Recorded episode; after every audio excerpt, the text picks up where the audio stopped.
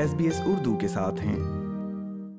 سامعین، آسٹریلیا میں پبلک یعنی سرکاری اسکولوں میں بچوں کی تعلیم جماعت بارہویں تک انتہائی کم یا بغیر فیس کے فراہم کی جاتی ہے۔ یہ سہولت آسٹریلیا میں موجود مستقل رہائش رکھنے والے افراد یا شہریوں کو ہی نہیں، بلکہ یہاں ٹی آر یعنی عارضی ویزا ہولڈرز کے لیے بھی موجود ہے۔ لیکن وہ افراد جو اسٹوڈنٹ ویزا پر آسٹریلیا میں مقیم ہیں، ان کے لیے لازم ہے کہ وہ سرکاری اسکول میں بچوں کو تعلیم دلواتے ہوئے خطی رقم بطور فیس ادا کریں یا پھر نجی اسکولس کا رخ کریں، جبکہ نجی اسکولوں میں بھی فیس انتہائی زیادہ ہے۔ اس سلسلے میں میلبرن کی رہائشی مریم جو فی الوقت اسٹوڈنٹ ویزا پر موجود ہیں، ان کا کہنا ہے۔ ہم اسٹوڈنٹ ویزا پہ ہیں اور میرا ایک بیٹا ہے جس، جو کہ اس اگست میں فائیو ایئر کا ہو گیا۔ اور نیکسٹ ایئر وہ سکس کا ہو جائے گا۔ تو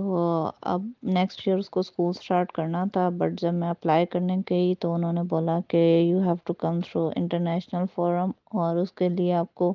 فل فی پے کرنی ہوگی for a semester which is around three thousand to five thousand dollars which is a lot تو پھر میں نے یہی سوچا ہے کہ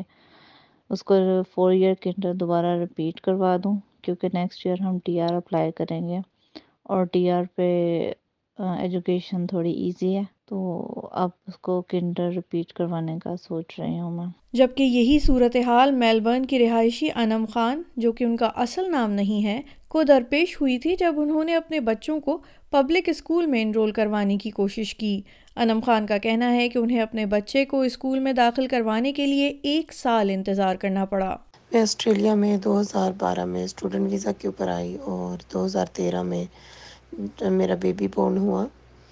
اور ایگزیکٹ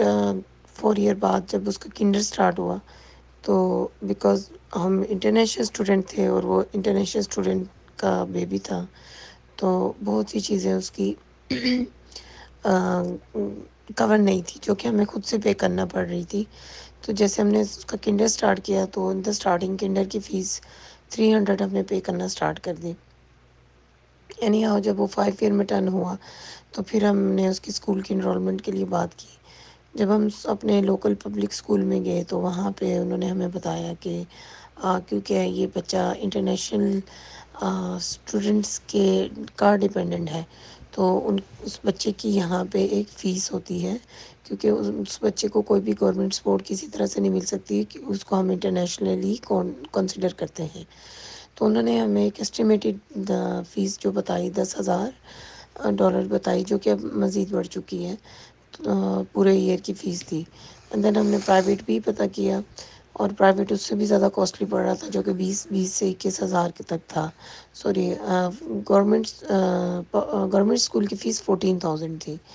خیر، اس سال ہم اپنا افورڈ نہیں کر سکے بچے کو اسکول میں ایڈمیشن کرانا۔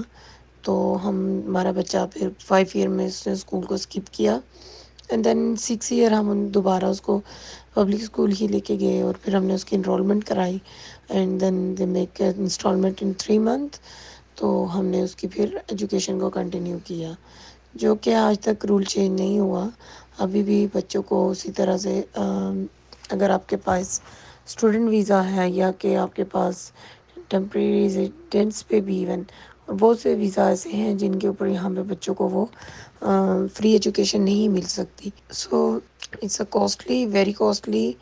and some time there is no help available in this record even education department بھی آپ کی کوئی ہیلپ نہیں کر سکتا اس سینیریو میں. تو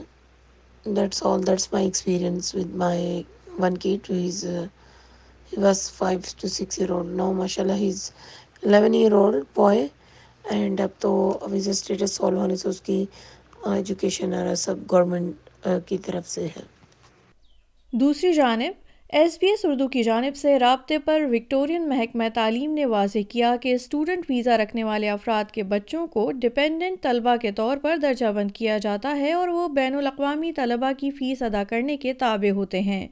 تاہم، یہ بھی واضح کیا گیا کہ وہ افراد جو اسٹوڈنٹ ویزا پر پی ایچ ڈی کر رہے ہیں یا فل برائٹ اسکالرشپ پر تعلیم حاصل کر رہے ہیں یا ریسرچ میں ماسٹرز کر رہے ہیں، ان کے بچے کچھ مخصوص صورتحال میں رعایتی فیس یا فیس سے مستثنا قرار دیے جا سکتے ہیں۔ سامعین، تعلیم کا حصول ہر بچے کا بنیادی حق ہے اور آسٹریلیا میں بچوں کے لیے تعلیم تقریباً مفت ہے۔ لیکن اسٹوڈنٹ ویزا پر موجود افراد کو اپنے بچوں کو تعلیم دلوانے کے لیے ایک خطیر رقم فیس کے طور پر ادا کرنی پڑتی ہے۔ اس حوالے سے آپ سن رہے تھے یہ پوڈ کاسٹ لائک کیجیے شیئر کیجیے تبصرہ کیجیے فیس بک پر S B S Urdu follow کیجیے